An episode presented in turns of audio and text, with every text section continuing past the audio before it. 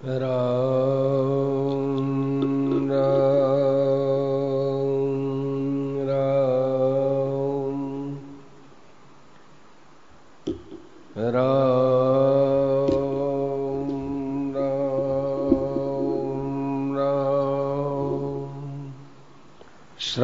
और संयम।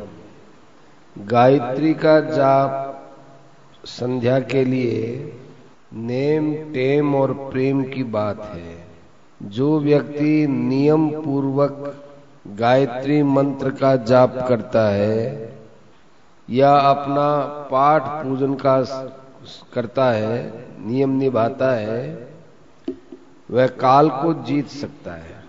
श्रद्धा, प्रेम हो तो समय की पाबंदी अपने आप ही हो जाएगी। और कभी कभी यदि भगवान में विशेष प्रेम हो जाए और अपना नित्य नियम का उल्लंघन हो जाए तो ये बड़े गौरव की बात है। आपका भजन ध्यान करने का समय है। उसमें आप कुछ पाठ पूजा भी करते हो, लेकिन भगवान के ध्यान में आप इतने डूब गए कि आप अपने को भी भूल गए, पूजा पाठ भूल गए तो ये बहुत गौरव की बात है, बहुत ऊँची स्थिति है। भगवान के प्रेम में नियम का उल्लंघन तो गौरव की बात है। इसका उदाहरण है विदुर जी की स्त्री।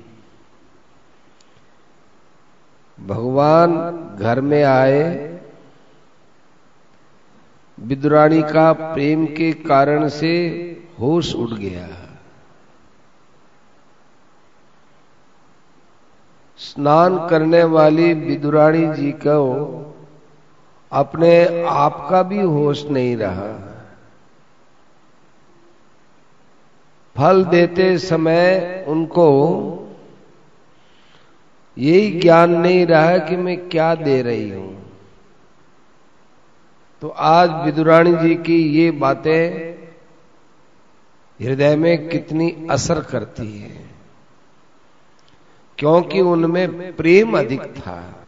नेम, टेम क्रिया के साथ संबंध रखते हैं। हट से संबंध रखते हैं। पर श्रद्धा प्रेम से ये चीज़ हो जाए तो ये भाव से संबंध रखने वाली हो सकती है। मुझे इतना नियम इस समय में करना है, ये हट से भी कर सकते हो। पर जहाँ श्रद्धा उमड़िया है, वहाँ आप हट से कर लोगे, आपके हाथ की बात नहीं रहेगी। भगवान की पूजा, भगवान का स्तवन, नाम जप, स्वाध्याय, पाठ, इन सब में स्वतंत्रता है। पर सत्संग करना और परमात्मा का ध्यान होना, इसमें अपनी परतंत्रता मालूम देती है। सत्संग मिले न मिले, हाथ की बात नहीं। परमात्मा का ध्यान हो क्योंकि मन लगे न लगे, हाथ की बात नहीं। इनमें परतंत्रता मालूम देती है। पर पूजा करनी हो तो इसमें स्वतंत्रता है। पाठ करना हो, स्वतंत्रता है। नाम जप करते हैं, स्वतंत्रता है। परंतु सत्संग करना और परमात्मा का ध्यान करना इसमें अपनी परतंत्रता मालूम देती है। बिल्कुल परतंत्रता तो नहीं है, परंतु कोशिश करते रहो, परतंत्रता में कमी आती रहेगी। जिसके हृदय में ज़्यादा प्रेम होगा आग्रह होगा, वो सत्संग में जाता हो उसको सत्संग मिल ही जाएगा। उसकी श्रद्धा, प्रेम, बलवान हो तो बढ़िया सत्संग मिल जाएगा। हम अच्छे पुरुषों को नहीं छोड़े तो अच्छे पुरुष हमको नहीं छोड़ेंगे, ये विधान है। ईश्वर के विषय में ये भाव हो जाए कि क्या करें? बिना ईश्वर के हम रह नहीं सकते। तो ईश्वर भी आपके बिना रह नहीं सकेगा। ये मैं आपको बहुत विश्वास के साथ ऊँची से ऊँची बात बताता हूँ।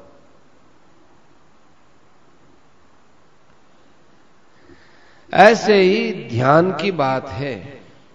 देखो, ऊँची से ऊँची बात बताई। कि आपा भगवान के बिना नहीं रह सका तो भगवान भी आपा ने बिना नहीं रह सके। आ बात बहुत ऊँची से ऊँची बात है और बड़े विश्वास के साथ कहूँ, आ बात कह रहे हैं।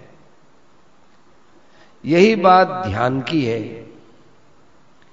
ध्यान पर आपका विश्वास हो जाए तो आप उसके बिना रह नहीं सकते, आपका ध्यान छूट नहीं सकता।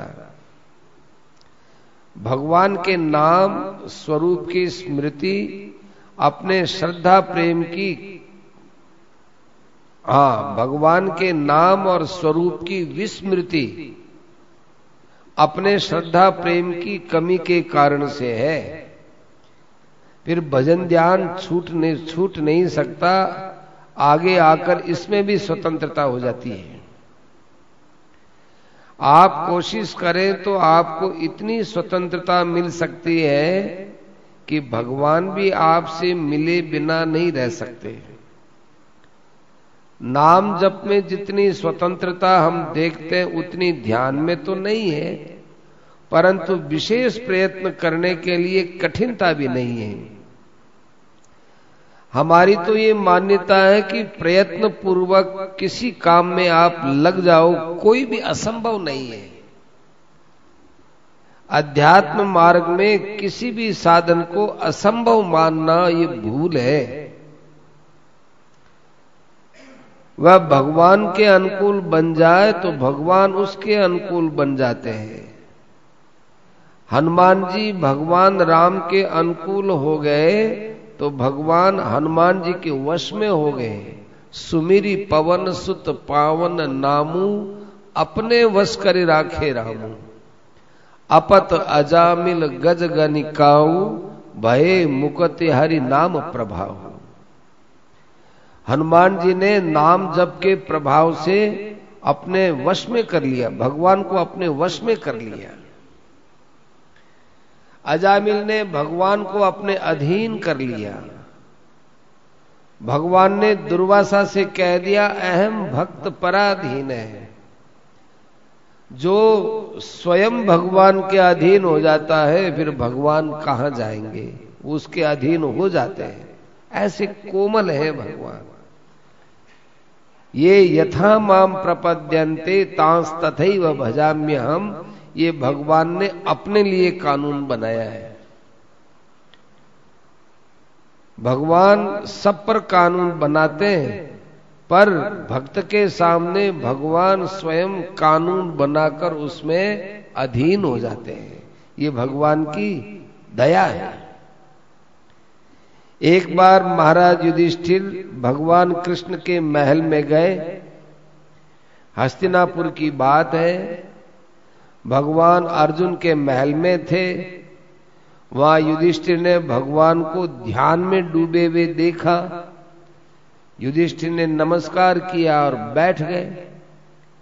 युधिष्ठिर उनको ईश्वर समझकर नमस्कार करते थे और महाराज श्री कृष्ण युधिष्ठिर को अपना बड़ा भाई समझकर प्रणाम करते थे। भगवान का जब ध्यान टूटा तो बड़े भाई युधिष्ठिर को देखकर भगवान खड़े होने लगे। युधिष्ठिर ने पैर पकड़ लिया, महाराज, ठहरो ठहरो। मेरे मन में जिज्ञासा है, आप ये किसका ध्यान करते हैं? आप तो सारे विश्व के मालिक हैं, सारा विश्व आपके ध्यान में रहता है। आप सबके स्वामी हैं, आपसे बड़ा कौन है? जिसके लिए आपको ध्यान करना पड़े। तो भगवान ने कहा, सरसैया पर पड़े हुए भीष्म मेरा ध्यान करते हैं, इसलिए मुझे उनका ध्यान करना ज़रूरी है। आप विचार करो, किसी देश का राजा किसी दरिद्र व्यक्ति को याद कर ले तो उसका दारिद्र्य भाग जाता है। ऐसे ही भगवान हमें याद कर ले तो हमारी दरिद्रता भाग भाग जाती है। हमारी दरिद्रता क्या है? संसार में जन्मना और मरना ये दरिद्रता है। ये दरिद्रता है हमारी, जन्म और मरो। अंगद भगवान से विदा होने लगे तो हनुमान जी से प्रार्थना करते गए, देखो हनुमान जी आप समय समय पर भगवान को मेरी याद दिला देना और कुछ मत करना। बस, मेरा उसी में ही काम बन जाएगा। उद्धव गोपियों के पास गए तो गोपियों ने पूछा, क्या भगवान कभी हमें याद करते हैं? उद्धव ने देखा कि मैं तो इनको योग और ज्ञान का उपदेश देने आया हूँ। और ये तो मेरी बात सुनती नहीं है। उल्टा मुझे ही पूछने लग गई, मैं जो कहूँ वो उनको सुनना चाहिए। इन गोपियों को क्या भगवान याद करेंगे? उद्धव गोपियों की बात को समझ गए, बाद में समझ गए, और फिर भगवान के पास जाकर कहने लगे, महाराज आपने हमको गोपियों को योग और ज्ञान का उपदेश देने के लिए थोड़ा ही भेजा था। तो महाराज, अब समझा हूँ कि आपने मुझे प्रेम सिखाने के लिए और प्रेम सीखने के लिए भेजा था। आप अपने बच्चों को रामायण सिखाना चाहो तो उन बच्चों से ऐसा नहीं कहे कि तुम हमसे सीखा करो।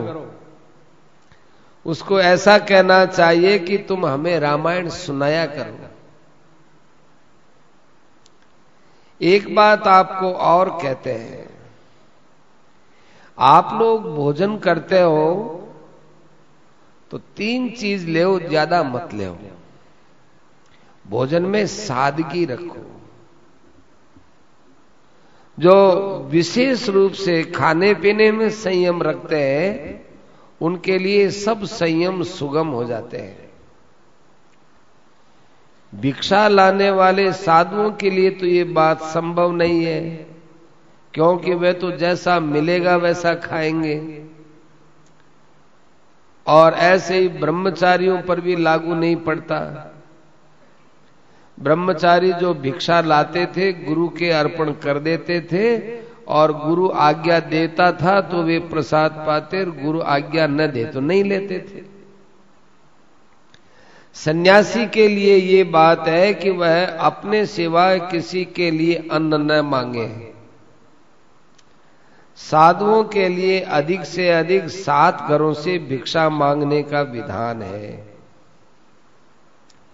लोग कहते हैं कि ब्राह्मणों ने और साधुओं ने मिलकर के मनमाने ढंग से नियम बना लिए। परंतु देखा जाए तो साधु एवं ब्राह्मण के नियम बहुत कड़े हैं। वेश्यों को तो सब धन का खजाना सौंप दिया। कृषि गौरक्ष वाणिज्यम तीनों से ही धन मिलता है। ये काम वेश्यों के सुपुर्द किया है। उत्तम ब्राह्मण तो वो बताया गया है जो कभी संग्रह न करे। यदि संग्रह करे तो अधिक से अधिक अधिक से अधिक एक माह का, एक महीने तक खर्चा चले, वो संग्रह करे, ज़्यादा न करे। ब्राह्मण की शिलोंश वृत्ति है, दूसरी वृत्ति दान लेना और यज्ञ करना है। बिना मांगे अपने आप मिल जाए, ये दो नंबर का है। आजकल धर्म के पालन में कठिनाई है। साधु और ब्राह्मणों में, दोनों में हम लोग ये कठिनाई देख सकते हैं। न तो ऐसे साधु हैं, न ऐसे ब्राह्मण हैं। मौन रहने से भजन ज़्यादा होता है। मौन रहो, ज़रूरी हो तो कोई बात कह दो बाकी अपनी वाणी का दुरुपयोग मत करो। नाम जब बड़े महत्व की चीज़ है। भजन और जप की वृद्धि सत्संग से होती है। सत्संग को महत्व नहीं दिया जाए तो सत्संग करना और न करना बराबर है, क्या फ़ायदा? है सत्संग को महत्व दो। नाम जब सब साधनों में प्रधान है। भगवान की भक्ति में कहा है, श्रवणम कीर्तनम विष्णु हो स्मरणम पाद सेवनम, अर्चनम वंदनम दास्यम, सख्यम आत्मनिवेदनम। बिनु सत्संग न हरि कथा तय बिनु मोहन भाग, मोह गए बिनु रामपद हो न दृढ़ अनुराग। इस प्रकार से सत्संग बड़ा है। कितना बड़ा है कि सत्संग सबका दादा है। दादा।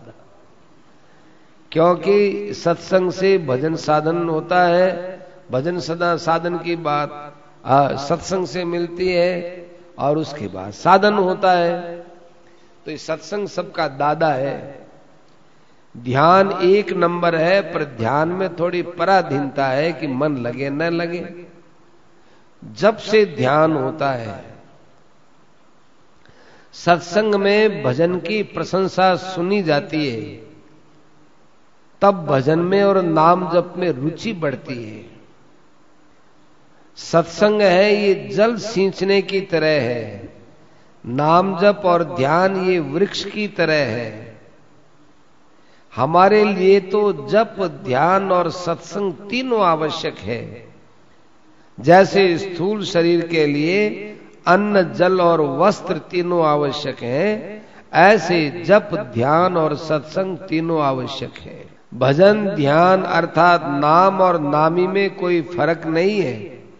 यदि आपसे ध्यान में कुछ कठिनता मालूम देती हो तो आप अपना जप मत छोड़ो, जप करते रहो। वो जप है जिसका नाम लेते हो, वो आपका नामी उस नाम के अंदर भी विराजमान है। ऐसा मान करके नाम लेते रहो। जल और भोजन के बिना आदमी मर जाता है, इसलिए दोनों की आवश्यकता है। उसी प्रकार केवल भगवान के नाम जप से अथवा केवल भगवान के स्वरूप के ध्यान से परमात्मा की प्राप्ति हो जाती है। नियमों का पालन करो, संयम रखो, काम क्रोध आदि का आचरण हो जाए तो भोजन का त्याग करो किसी समय आपकी संध्या समय पर नहीं हो सकी तो उस समय भोजन भी मत करो। ये आत्मदंड है, अपने आप को खुद दंड देता है, उससे बहुत जल्दी गलती निकल जाती है। किसी समय की संध्या समय पर नहीं हो सकी तो उस समय भोजन नहीं करें, ये आत्मदंड है। आत्मदंड से अपनी गलती समाप्त हो जाती है। ऐसे नियमों का पालन हो तो अच्छा है। संयम और उपवास ये दोनों तप है। गंगा आदि के किनारे किया हुआ जब तप बहुत महत्व का है। जिनके यज्ञोपवीत है, वे एक हज़ार गायत्री मंत्र का जप रोज करें तो कैसा ही पापी क्यों न हो, पापों से मुक्त होकर परमात्मा को प्राप्त हो जाता है। एक हज़ार गायत्री मंत्र रोज। बड़े बड़े पापी के लिए, बड़े से बड़े पापी के लिए तीन वर्ष की अवधि है। हरे राम हरे राम राम राम, हरे हरे। हरे कृष्ण हरे कृष्ण कृष्ण कृष्ण, हरे हरे। इस मंत्र की साढ़े तीन लाख माला, अर्थात साढ़े तीन करोड़ मंत्र जप लेने पर कैसा भी पापी क्यों न हो सब पापों से मुक्त होकर परमात्मा को प्राप्त हो जाता है। यह बात कली संतरणोपनिषद में आई है। साढ़े तीन करोड़। के साढ़े तीन करोड़ का क्या मतलब है? ये अपनी रोमावली है ना, साढ़े तीन करोड़ की सारे शरीर में। साढ़े तीन करोड़ की। बिना संख्या के हर वक्त उठते, बैठते, चलते, फिरते भगवान का नाम और स्वरूप का चिंतन करो। गोपियाँ करती थी। संयम के साथ रहो। संयम के साथ रहना ये भगवान की सेवा है। संयम तीन चीज़ों का होता है। मन का संयम, वाणी का संयम और शरीर का संयम। मन से संसार का चिंतन न करना, भगवान का चिंतन करना, ये मन का संयम है। वाणी से किसी को भी पीड़ित नहीं करना, दुखी नहीं करना, कठोर नहीं बोलना और भगवान के नाम का स्मरण करना, ये वाणी का संयम है। और अपने शरीर की क्रिया से किसी को कष्ट न देना और ब्रह्मचर्य का पालन करना ये शरीर का संयम है। मन के संयम में बताते हैं कि मन प्रसाद है मन प्रसाद है सौम्यत्व मौनम आत्म विनिग्रह भाव संशुद्धि, ये पाँच चीज़ें हैं। मन में हरदम प्रसन्न रहो। क्या समझ के प्रसन्न रहो कि आहा, परमात्मा की मेरे पर कितनी दया है, कितनी कृपा की है। न जाने किस किस योनि में मैं भटक रहा था, वहाँ से भगवान ने मुझे अपने प्रयत्न से, कृपा से निकाल निकाल करके मुझे मानव शरीर में भेजा। ओहो, कितनी कृपा है। फिर भारतवर्ष में जन्म दिया जहाँ भगवान के अवतार होते हैं, जहाँ हर दिशा में भगवान का नाम लिया जाता है, जहाँ संत महात्मा रहते हैं, सत्संग होता है, आस्तिक भाव की जड़े हैं, जहाँ इतने मंदिर हैं, इतने तीर्थ हैं, ऐसे हिंदुस्तान में जन्म लिया, ये भगवान की कैसी कृपा हुई। ऐसा समझकर ही प्रसन्न रहो। तीसरा, हिंदू धर्म में जन्म दे दिया। ये भी कितनी ऊँची बात है। और फिर द्विजाति बना दिया, यज्ञोपवीत आदि के नियमों में हमको रखा। फिर तीर्थ जय गंगा जी आदि जैसे तीर्थों का सेवन मिल गया। और साधन करने के लिए सबसे बढ़िया ये कलयुग का समय मिल गया। और फिर संत महात्मा मिले, भगवत चर्चा करने का मौका मिले। ओहो, दया की तो कोई सीमा ही नहीं है। ऐसे अपने पर भगवान की दया मान मान करके मन में अपार प्रसन्नता लानी चाहिए। क्या हम लोग भी इतने दुर्बल हो गए? बाहर से थोड़ी बहुत परिस्थितियाँ गड़बड़ हो जाती हैं तो मन में खिन्नता ले आते हैं। जिस मन में भगवान की दया का प्रवाह बहना चाहिए, आनंद का प्रवाह बहना चाहिए उसमें बाहर की घटनाओं से कोई मर गया, कोई बीमार हो गया, कोई अपयश हो गया, कोई ऐसा हो गया, इसके अंदर हम लोग मन को खिन्न कर लेते हैं। भगवान ने ये मन बनाया ही इसलिए कि हरदम प्रसन्न रहो। यदि मन नहीं बनाते तो आप प्रसन्न कैसे रह सकते थे? इसलिए भगवान ने मन जैसी चीज़ दी आपको प्रसन्न करने के लिए। ऐसे मन को प्रसन्न रखा करो। दूसरी बात, सौम्यत्वम, माने ठंडा मिजाज रखो। चंद्रमा की तरह शीतल रहो, शांतिमय रहो, ये सौम्य स्वभाव रखो। भगवान का गुण प्रभाव, तत्व, लीला, धाम, स्वरूप, इन सब का चिंतन करते रहेंगे या निर्गुण निराकार सच्चिदानंद घन ब्रह्म में विचार करते रहेंगे तो आपका मिजाज भी ठंडा होगा और मौन रहने की स्वाभाविक इच्छा होगी। मौन रहने में आपको अलग से आनंद मिलेगा। आत्म विनिग्रह अंतकरण का निग्रह करो। भाव संशुद्धि, हृदय के भावों की शुद्धि रखो। ये मानसिक तप है। देवद्विज गुरु प्राज्ञ पूजनम शौच मार्जवम ब्रह्मचर्य महिंसा च शारीरम तप उच्यते। माता पिता गुरुजन, इनको प्रणाम करो। ये शारीरिक तप है। तत्वज्ञ महापुरुष को प्रणाम करो। द्विजाति देवता, ब्राह्मण, इनको प्रणाम करो। शरीर की पवित्रता रखो, सरलता रखो, ब्रह्मचर्य का पालन करो, अहिंसा रखो। ये शारीरिक तप होता है। सत्संग नाम जब परमात्मा का ध्यान, सेवा, मन इंद्रियों का संयम और स्वाध्याय और गंगा आदि का स्नान, ये सब हमारे लिए शारीरिक तप से भी ऊँची चीज़ें हैं। ये सभी बातें ऐसी जोरदार हैं कि श्रद्धा प्रेम करने से दो महीने में भगवान मिल सकते हैं। श्रद्धा और प्रेम दोनों एक जाति के हैं। दोनों में से एक का भी पालन हो जाए तो एक के पालन से काम बन जाता है। श्रद्धा पूर्ण हो और प्रेम निश्चल हो तो भगवान के मिलने में समय की कोई ज़रूरत नहीं है। ये दो महीने की जो बात कही गई है, ये हमने मध्यम श्रद्धा से कही है। मध्यम श्रद्धा हो, दो महीना लगेगा। नहीं तो दो महीना तो बहुत लंबा है। और साधारण श्रद्धा हो तो थोड़ा अधिक समय लगेगा। वो समय परमात्मा की प्राप्ति में नहीं लगता, वो श्रद्धा की पूर्णता में समय लगता है। आदमी देखते हैं कि परमात्मा की प्राप्ति में समय लगा। श्रद्धा रखो। देखो, श्रद्धा की हम बड़ी रहस्य की बात बताते हैं। श्रद्धे यदि एक पत्थर के घर को कह दे, पत्थर के घर को, ये पारस का घर है। तो श्रद्धालु को वो पारस का घर दिखेगा कि अरे, ये पारस का है क्या?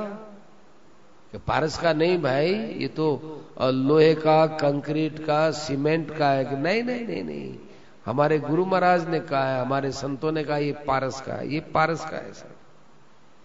अरे, हमने खुद ने ईंट, पत्थर और ये नहीं नहीं नहीं, ये पारस का है।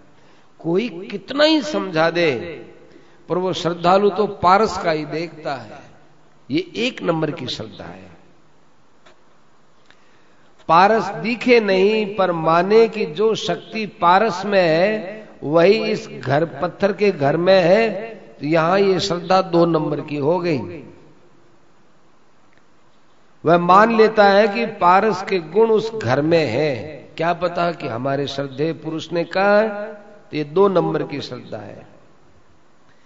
वह समझता है कि यदि ये कह दें कि ये पारस बन जाए तो पारस बन सकता है। ये तीन नंबर की श्रद्धा है। देखो, कह तो दिया इन्होंने, लेकिन वास्तव में तो ये पत्थर का है, पर इनके कहने के बाद ये पारस का बन सकता है। ये तीन नंबर की श्रद्धा है।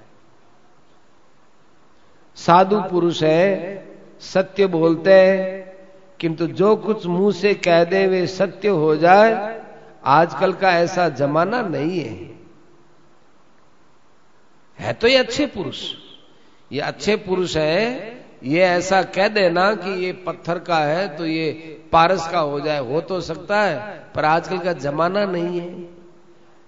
ऐसी जो भावना पैदा होती है, ये मामूली सी श्रद्धा है। श्रद्धालु किस प्रकार का है, ये बर्ताव से समझ में आता है। जो श्रद्धे की रुचि के अनुसार पतिव्रता की तरह चले, वो उत्तम होता है। रुचि का ज्ञान सेवा से होता है। और भाव का ज्ञान पास रहने से होता है। महात्मा की रुचि का ज्ञान जब तक नहीं हो सके, तब तक उनके संकेत और इशारे से काम करें। भगवान तो प्रकट में है नहीं। उनका संकेत का तो पता चलता नहीं और महात्मा के संकेत को नहीं समझें तो क्या करें? उनकी आज्ञा के अनुसार करें। ये एक नंबर की श्रद्धा है। श्रद्धे की आज्ञा या रुचि के अनुसार काम नहीं होने की स्थिति में श्रद्धालु छटपटाने लग जाए, व्याकुल हो जाए यह भी एक नंबर की श्रद्धा है। दो नंबर की श्रद्धा में ऐसी व्याकुलता तो नहीं होती, परंतु आज्ञा पालन में हिचकिचाहट नहीं होती, वरंतु प्रसन्नता होती है। पहले नंबर की श्रद्धा में क्षण क्षण में प्रसन्नता होती थी, प्रसन्नता की लहर उठती थी, दूसरे नंबर में साधारण प्रसन्नता होती है। और तीसरे नंबर की जो श्रद्धा होती है, उसमें आज्ञा का पालन तो होता है करने की चेष्टा भी करते हैं, पर अंदर से प्रसन्नता नहीं होती। यही बात आता है, क्या करें? कह दिया, इसलिए करना है। बाकी हमें तो इस करने में कोई सार लगता नहीं है।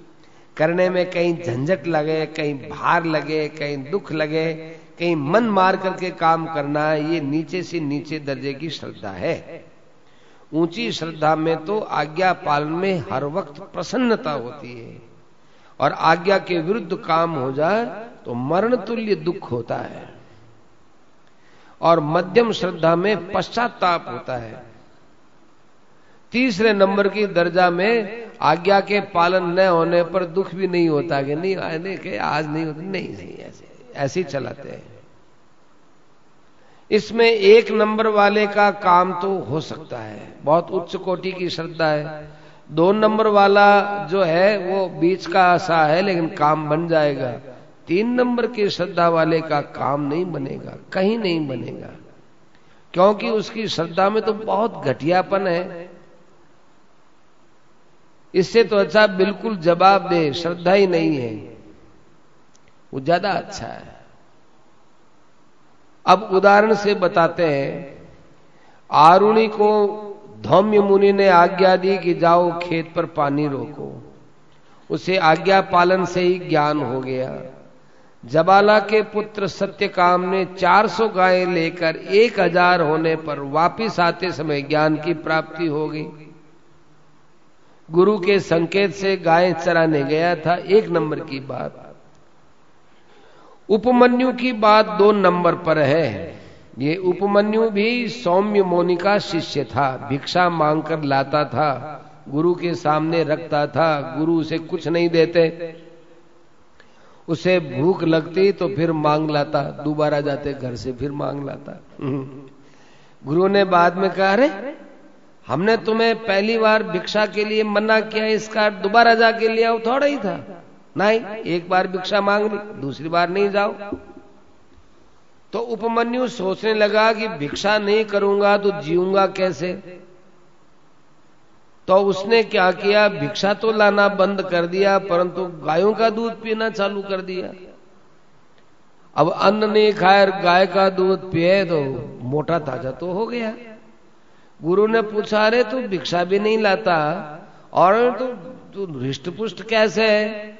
उसने कहा, गुरुदेव, भिक्षा तो नहीं लेता, लाता हूँ। लेकिन भूख लगती है, जाकर गायों का दूध पी लेता हूँ, भरपेट दूध पीता हूँ, जब भी भूख लगती है, गाय का दूध पी लेता हूँ। अरे, हमारी बिना आज्ञा के।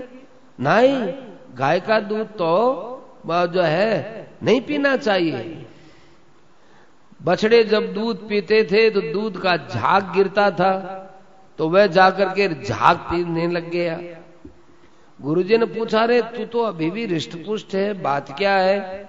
कि वो झाग गिरते थे, वो व्यर्थ में ज़मीन पर पिड़ते थे। मुझे भूख लगी आई, मैंने जाकर झाग पी लिए। बछड़े के मुँह से निकले वो। इसमें क्या बात हो गई गुरु जी गुरु जी ने कहा, नहीं, ये भी नहीं कहना, इससे भी बछड़े भूखे रह सकते हैं। तो फिर बाद में उसने पत्ता खा के गुजारा किया। एक दिन आग का पत्ता खा लिया। भूखा था, वो अंधा हो गया। एक कुएँ में गिर गया। गुरुजी खोजने लगे, आवाज़ लगाई तो उस समय वो कुएँ में पड़ था। गुरु ने अश्विनी कुमारों का आह्वान किया। अश्विनी कुमार आए और आकर के उपमन्यु को कहने लगे, बेटा, उपमन्यु, हम तुमको अमृत देने, हम तुमको अमृत देने जा रहे हैं, अमृत ले लो। फिर तुम्हारे लिए ये ये कोई जहर असर नहीं करेगा, तुम्हारा शरीर सदा रिष्ट पुष्ट रहेगा, कुछ भी खाने की ज़रूरत नहीं रहेगी। उपमन्यु ने कहा कि नहीं, अब मैं ऐसा नहीं कर सकता, क्योंकि गुरु के अर्पण किए बिना मैं कैसे ले सकता हूँ, उससे आज ये दशा हुई है। उसने गुरु के शब्दों का पालन किया, किंतु भावों का लक्ष्य का ख्याल नहीं किया तो गुरु के वचनों का पालन करने के साथ साथ उसने अपने जीवन की भी परवाह की। यह दो नंबर की श्रद्धा थी।